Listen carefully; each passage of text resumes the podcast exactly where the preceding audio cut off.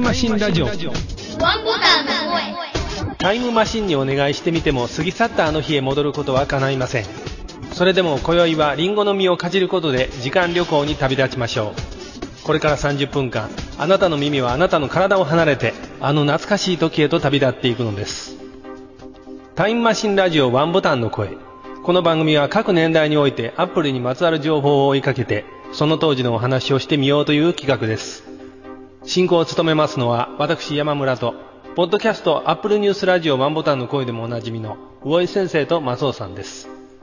タイムマシンラジオワンボタンの声。5回にわたる1992年への旅路。その3回目はバルセロナオリンピックが開かれたこの年。日本企業がアップルと共同開発を計画したお話から始めたいと思います。この配信は2009年8月に配信されたものを2012年6月に再編集したものです。6月です。アップルと日本の東芝が共同開発を発表しました。その内容と言いますのは、マルチメディアプレイヤーコード名をスイートピーと呼ぶものだったそうです。CD ロームベースで IBM と Apple が合弁した企業のカレイダという会社がコンシューマー OS を使ってインタラクティブ性のあるような機能を持ったものを開発する予定だったそうです。これあんまり今資料が残ってないので私うまく伝えられないんですけど、この Sweet Pea っていうのはハードウェアだったんですかね？プレイヤーってことになってるんですけど。ハードウェアだと思いますよ。ああ、そうですか。 Power CD と呼ばれるもので、確か Apple 製品でパワーなんとかっていう名前のついた一番最初のハードウェアですね。それのことやったと思うわ、これ確か。今、皆さんに CD ロムっていうのは CD が寝かしてトレイに、あるいは吸い込まれる形で使うものを圧倒的に想像されると思うんですが、フィリップスのロゴ入りで立ててカシャッと CD をはめるちょっと近未来っぽいデザインの丸みを帯びた CD ロムドライブプレイヤーがあったんですね、アップルが出したものが。多分この年じゃなくて翌年93年か4年に出してると思うんですが、多分そのことですか、これは。確かそれやったと思うね。ああ、なるほど。追いかけたんですけど、このスイートピーということに対して資料がなくて、使いやすさを特徴とする個人用情報機器とか、そういうふうにニュートンと合わせて、当時はよく言われたみたいです。八島総合ビジネス専門学校というところが、大阪にある学校だったらしいんですが、当時92年には、パソコン用ビジネスソフトを一堂に集めた図書館を設置したという記事がありまして。すごいよな。こんなこと普通できるんで、もう今や。いや、ソフトウェア並べたところでそれ勝手に持って帰るわけにもいけないし。そう、ね意味ないしね。ただ当時はソフトウェアそのものに馴染みを持ってもらうということがまず最初に必要だったんでしょうね。パソコン用ビジネスソフトって概念がなかったからな、あんまり。そうです。ソフトウェアっていうものはパッケージでビジネスとして成立させる最初の頃だったのかもしれないですね。松尾さんがご存知かどうかと思ってちょっと貼ってみたんですが、スタジオゲンという会社が当時ありまして、音声の伸長と再生技術を独自に開発して、サードパーティーなんかに提供していくっていう技術をどうも持ってたみたいで、当時のフロッピーディスクで最大50分程度の音声をリアルタイムに録音したり再生するようなことを実現してたそうなんですが、当時フロッピーディスクが1.3メガぐらいですね。はいはいはい。1.3メガで50分。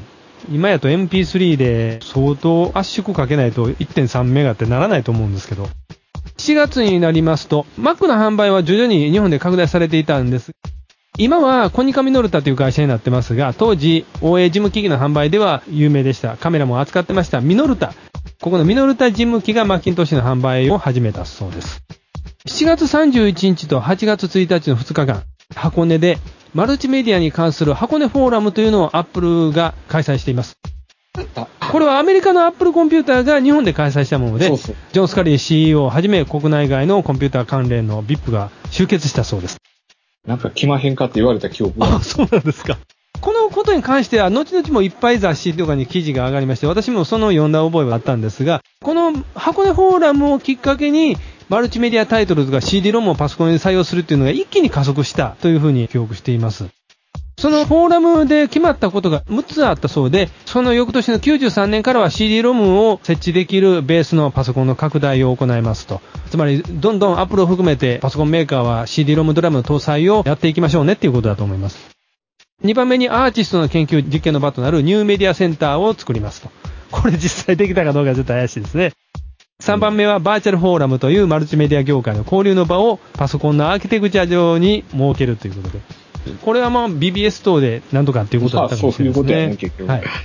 4番目は新しいインフラの構築となるハイパーネットワーク社会の実現。これってどうですかね？もう今実現してるんですかね？いや、よう知らんけど。あの、大分県はコアラがあったでしょ？そうですね。実は、この構想は大分県の平松知事の提案によるものだったそうで、コアラっていうのは、じゃあ、その平松知事の肝入りで始まったってことですか？どっちが先やったかまで覚えてないですけど。ああ。コアラも相当古いプロバイダーやったはず。ああ、そうですか。はい。5番目、マルチメディアの情報利用について料金体系を策定しようとか、6番目は社会への貢献を目指して子供を対象したワーキンググループを設置しようというような、非常に目標を掲げておられたと思いますが、同じ頃、ちょっとまあ遡りますが、7月の半ば、マイクロソフトとアップルはまたその当時 OS の著作権について係争中だったにもかかわらず、Windows アプリケーションと Macintosh アプリケーションを企業データベースにアクセスしやすくするためのクロスプラットフォーム製品の開発協力を発表したという。一緒に手を取り合って企業さんへ向けてデータベースを提供するための技術を作っていきましょうよっていうことを言ったみたいですね。オープンデータベースコネクティビティ、ODBC っていうのは、どっかで見られたことある方多いと思いますけど、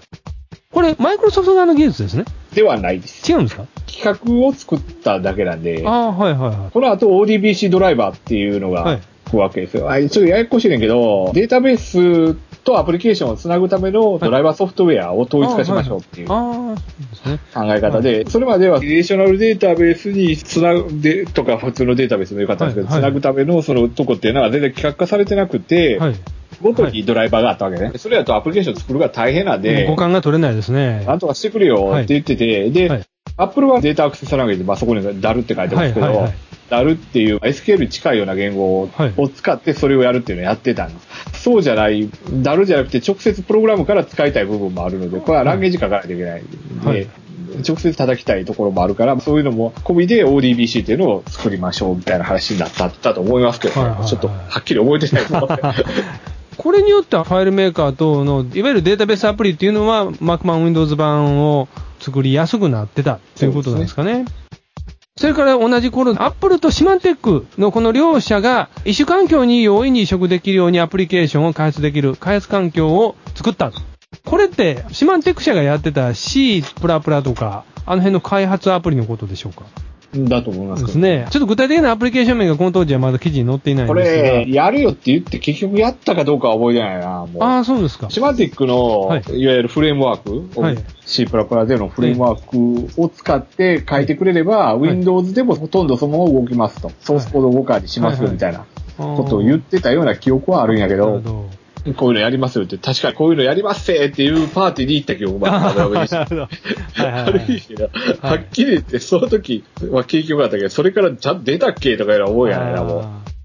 これってどっちか言ったら、メトロワークスのコードウォリアが最後の方はそれに近いような感じにことを言ってたね、た。気がしますけどは、いシマンテックのやつは最終的にそうならなかったような気がしますね。はいしまって割と早々に Mac が手引いちゃったからね、開発環境ね。私なんかの印象だと、シマンテックって聞いたとき、ノートンのシマンテックっていうのと、開発ツールのシマンテックと両方のイメージがあるんですけどね。そうですね。えー、どちらも黄色のパッケージだったってこともあるんですけど。よくノートンのパッケージのキャラクターと顔似てるって言われましたんで。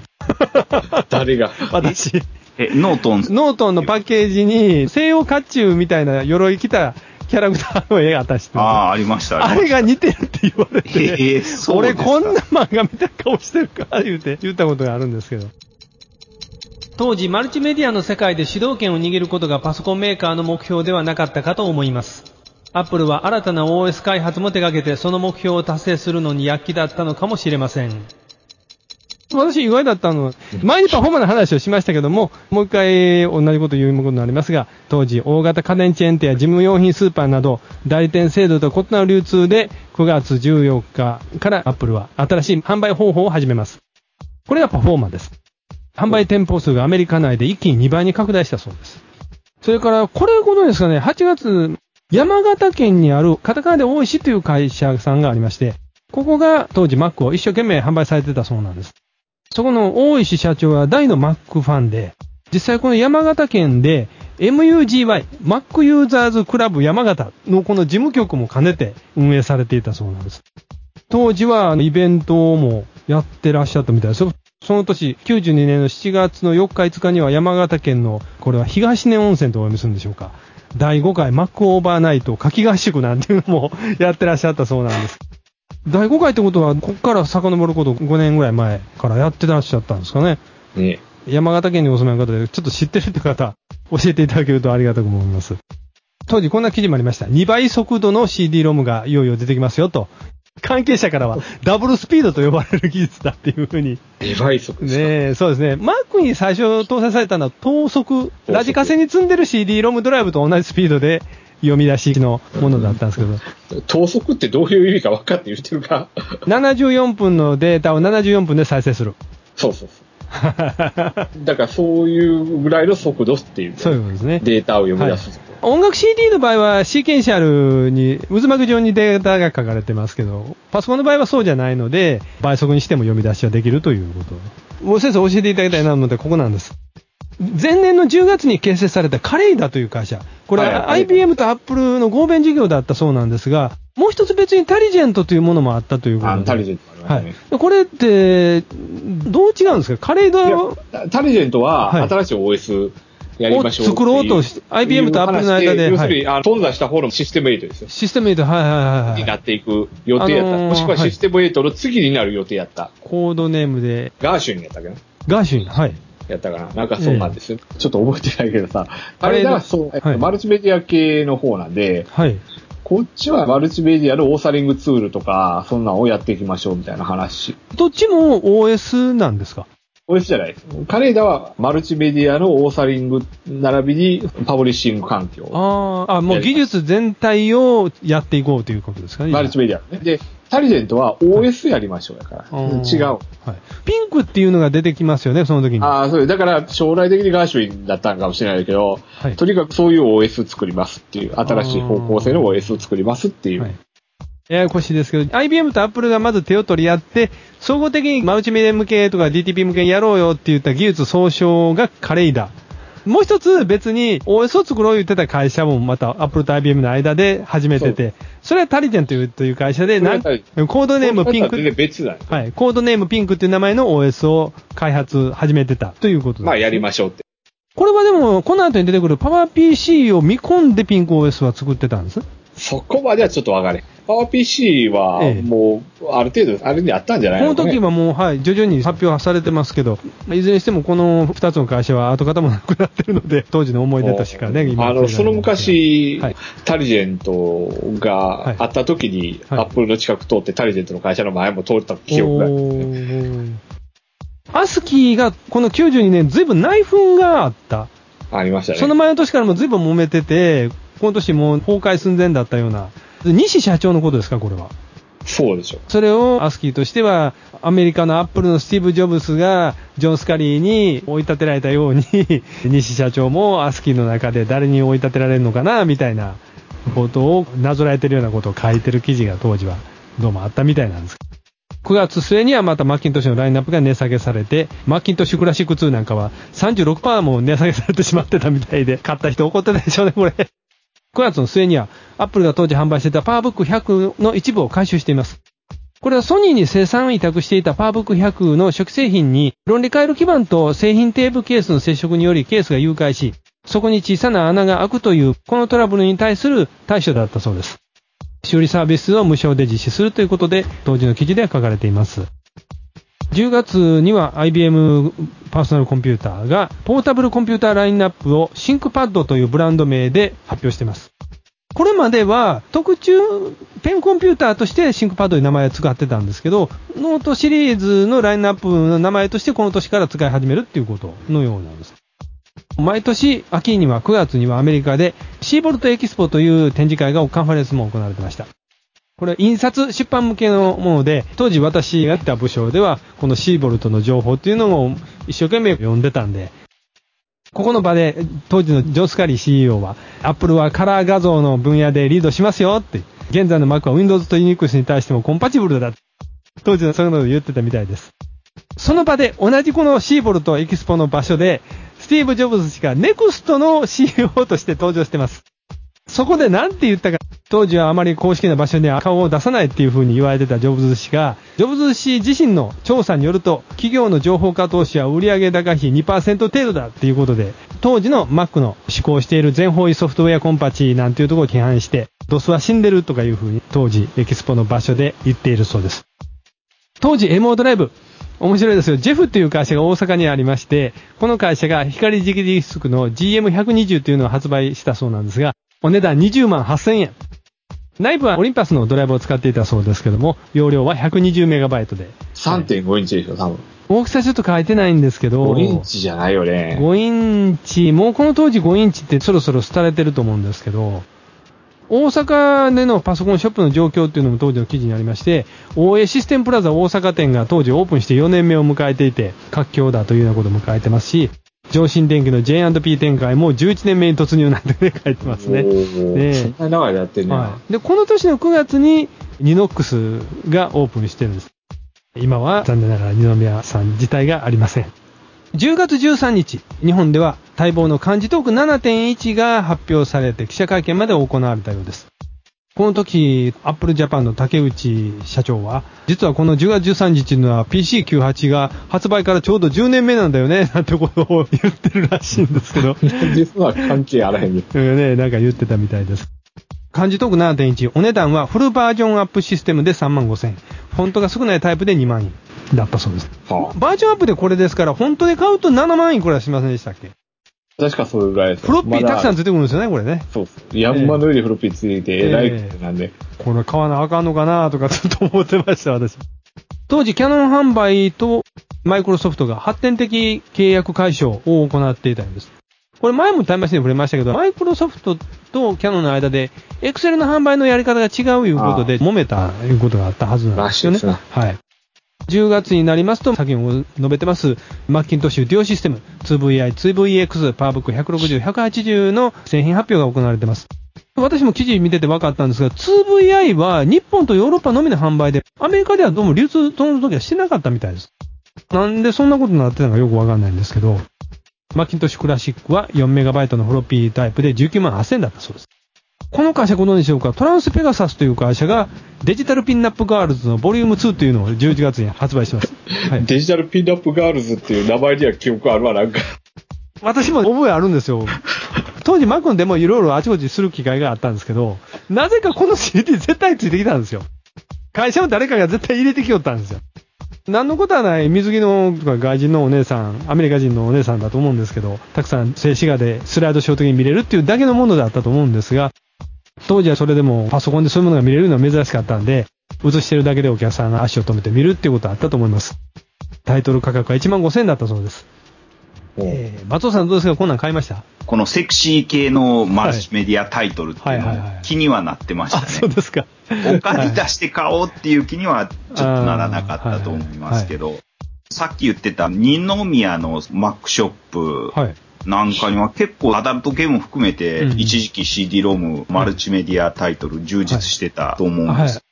当時この辺の流通とか仕入れ人間にちょっと関わってましたんで、コンピューターウェブさんっていう会社あが当時発足して間もなかったんですけど、その頃に流通活況な状況を作りたいというので、何でもタイトルであれば引っ張ってきて CD ロムタイトルですということで売り込んでて、こういうアダルト的なものも普通に他のソフトと一緒に売り込みされてました。こういうのはあるんですけど、いかがですか？って普通に持ってこられて、いや、ちょっとうちそれは置けないからってか、いう話もちょっとしたことあったんですけど。前のタイムマシンでも一回ご紹介してます、多分出力センターさんでよかったと思います。パークウェイという会社が、マッキントッシュの情報誌、パン、PAN って言いますけども、これを各月で発行していたんですが、送料のみの料金で郵送で配送することにしたっていうふうに記事がありました。振込価格は1050円ということで、これが送料込みということだったそうなんですけど、ちょっと私の記憶でこれないんですよね。機関誌みたいなもんだったんですかね。ねこれ見てみたいですね。誰か、パークウェイさんが出してたこの機関誌持ってる方がいらっしゃったらちょっと教えていただきたいんですけえ。ど。ああ、ないと思うけど。ねえ。結構パークウェイさん、鹿児島とか栃木とかいろんなところにお店あったみたいですよ。11月にはエルゴソフトが Easy Word のバージョンアップ版をバージョン5.0として発売を開始してます。縦書き印刷がカラー出力への対応って書いてますね。今となってはもうなんか本当に基本的には基本なんですけど、当時は本当にワープロとしてもカラーに対応したっていうことがまず一つ大きくて。まあね。縦書きもできる必要性なかったからね。やたら企画書とかパーティー招待状作ってみましょうとか、パーティーなんかやったことないいうのに。た縦書き印刷もね、当時はよく言われましたよね。Mac が縦書きできるっていうのもまた一つ当時の売りだったんじゃないかと思います。あー都市伝説のように Mac はアメリカのパソコンだから、日本語は不得意なんじゃないのみたいなことをね、言われる時もあったわけなんですけど、はいはいはいお値段が59,800円だったそうです。イージーフォームっていうのも同時に発売してたそうでけど、ますしたね、EG4。これは見積書ですか？定型文書作成ソフトってことだったんです定型フォーム。はい。つもり書でも何でもいいけど、そういう系のものを作るためのソフト。うん、もう今だったら、ワープロソフトの中の一つおまけというような存在なんですけど。評価なんて今やそんなもんできるんやけど、はい昔は評価だけで一つのソフトやった。そうですね。このイージーフォーム単体で6万8000円したそうです。それから大阪の阪急百貨店とウィズシステムという会社が11月に2日間かけて大阪梅田の新阪急ホテルで第3回ユニックスオープンシステムウェアっていうのを開催してます。こんなん知ってました？知らん。というかね、私としては阪急百貨店さんがどうしてって思うんですけど、阪急グループさん、やっぱ関与してたんですかね？マカデミアさんが場所を使ってらったあの、阪急ああ、はいのはい。まあ、阪急のね、ねありましたけど、そういうのとは関係なく、はい当時はパソコンを、まだヨドバシとかそんな大きな時代じゃなかった。はいはいはいはい。だから、百貨店でもパソコン売りますみたいな状況やったんちゃうかなと。思うんやけどね。阪急グループと書いてないところがなんか面白いですね。阪急百貨店がやってるというね。うん、結局、売り場としての阪急の百貨店じゃなかったな。うんこの何年かの後には阪急がマルチメディアタイトルを出したりとか、結構そういった分野に力を入れるっていうこともまた始まるわけなんです。今ちょっと調べてみたところ、この Wiz システムっていう会社自体が、はい。阪急阪神東宝グループの中のはい。システム系のはい。会社みたいですね。あーなるほど。はははは。じゃあ、ウィズシステムさんそのものの現実的なお披露目の場を阪急百貨店側が提供したってことですか？Windows はまだ普及というには至っていないこの時代、マイクロソフトは MS-DOS で築いた地盤を活かして、次々とビジネスシーンに対応した製品を送り出していました。私は知らなかったんですけど、アドビ、ペリフェラルランド、RasterOps、この3つの会社が QuickTime ムービーカンファレンスというのをアメリカで10月に開催したそうです。 RasterOps はビデオカードの会社で私知ってるんですけど、ペリフェラルランドってこの会社ちょっと知らないですけど、まあ、分からへんけど、ええ名前から考えると周辺機器の多いですねそうですね。 QuickTime ムービーカンファレンスでは、コダックのフォト CD のこととか、ビデオの映像圧縮のこととか、この後に起きてくるデジタルビデオ関連のことの、まあ、先駆けをやっていたようです。11月にはマイクロソフト側からマルチメディア面での反撃が始まります。Windows 版ビデオというソフトウェアで、ビデオ for Windows ですかそうですね。出てくるんですね。その前の年から発売されてますクイックタイムの向こうを貼るわけで、クイックタイム for Windows っていうのが93年には出てくるんですが、これに対抗する形で出して、唯一のアドバンテージはこのビデオ for Windows を使うと映像の編集や保存までできたそうです。当時 QuickTime はまだプレイヤーで再生するだけで、オーサリングは別のアプリケーションを買う必要があったわけなんですけど。まあ、そうですね。はい。ただ、今、この Video for Windows ってあんまり聞かないとこ見ると、あまり伸びがなかったということですかね。今ははい Windows メディアというものになってるのかなあーそうですねと思ってるんですけど。単純にそうなってるっていうだけでしょ。11月には恒例の COMDEX がアメリカで開催されまして、FOX Pro 2.5という聞き覚えのないものがあるんですけど、これ何かわかります？データベースだったと思います、あ、データベースアプリですか。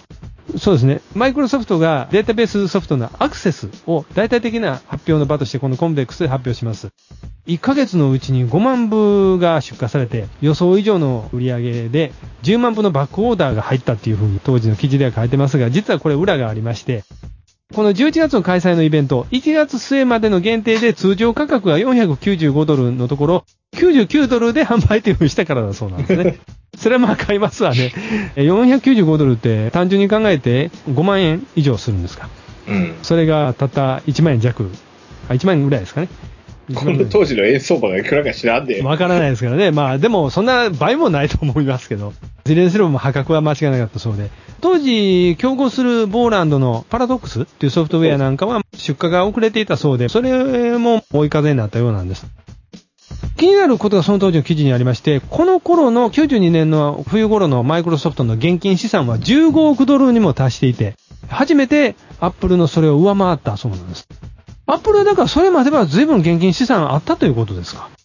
しかも15億ぐらい。でしょうね。ねえもう、この時はまだ調子良かった時代でしょそうで。すね。ですから、まだんだんおかしなってくるけど。そのインストールベースでも Windows の方が圧倒的に多いという時代ではなかったはずなんで、世間の目は Apple と Microsoft 対等のライバル同士っていうふうに見てたんじゃないかと思います。11月に私も大江先生も馴染みのあるアップルセンター肥後橋さんが3日間かけてアドバンテージフェア92というのを開催して、マッキントッシュの新製品とかソフトウェアを展示紹介していたそうです。これ、大江先生ご存知あります？いやいや、だっ。て、この当時はアップルセンター肥後橋にあんま絡んでないじゃないあ、ですか。そうなんですかいや、92年の時はまだキャノンですよ。全然じゃあ、名前出せないんですけど、さんとか、全然、まだご縁がなかったってことですか？そう、だから、はい。もうちょっと先に神田さんだといろいろなんかあった時、微妙なとこやね、はい備え親しい言うほどでもなかった記憶があるな。はい。かなり盛況だったようで、やっぱり Mac ユーザーって言いますか、Mac のことを興味持っている人たちが情報にかなり植えてたようですね。インターネットもまだないですから、パソコン通信にも入っていなければ、Mac のことは雑誌とかこういうイベントで知るしかないということだったと思います。これは私が貼ってみたんですが、この年11月、QMS ジャパンがページプリンターの新製品で QMS860 を発表します。私が人生で一番苦しめられたプリンターです。UMS 消化型プリンターだっけ？えーいえ、あの、レーザープリンターなんですが、このプリンターはいろんな人がいろんなサイトで書いてるんですが、非常に修理しにくいプリンターだったので、そうなん A3 が出せるプリンターとしては、大きいとかもこの後出てくるんですが、当時はこれが一番先駆けだったんです。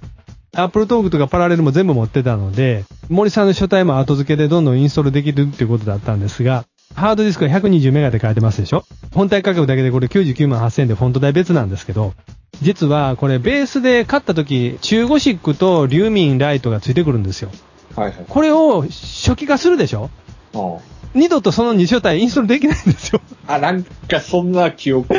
これね、インストーラーについてこないんですよ。なんかあのあれでしょ？はい。結構ハードウェアベースのプロテクションかかってるそうなんです。追加で他の森さん書体足せるんですけど、このベースの2書体だけは、うっかり初期化すると、この QMS にライセンス料払って本体を送ってやらないとインストールできなかったんですよ。これがうっかりしてて、周りの人も教えてくれなかったこともあるんですけど、自分でもちょっと下調べ甘くてですね、初期化するのって周りの人が聞いたら、そうやよって言われて、本当に初期化しちゃったんですよね。そっから地獄でした。もういろんなとこ頭下げて、全書体入れ直したんですけど、専用の森さんのインストーラーがフロッピーであって、1書体入れるのにだいたい14、5分から30分くらいかかるんです。最後の5枚目か6枚目のフロッピー入れてる最中にエラーが出て、やり直しってなるんですよ嫌な。作業や。これが嫌ですね。え、やり直しな言うて終わったら、まずプリンターも全部再起動して、エラーが残ってないかまず確かめて、エラーが残ってなかったら初めてもう一回フロッピー入れ直すという。そのインストールフロッピーがもしそこでエラーでダメージ食らったら、もう一回森沢へ送って、綺麗にしてもらわないとインストールできないんです。いつまで経っても終わらなかったんです。本当に思い出深いプリンターです。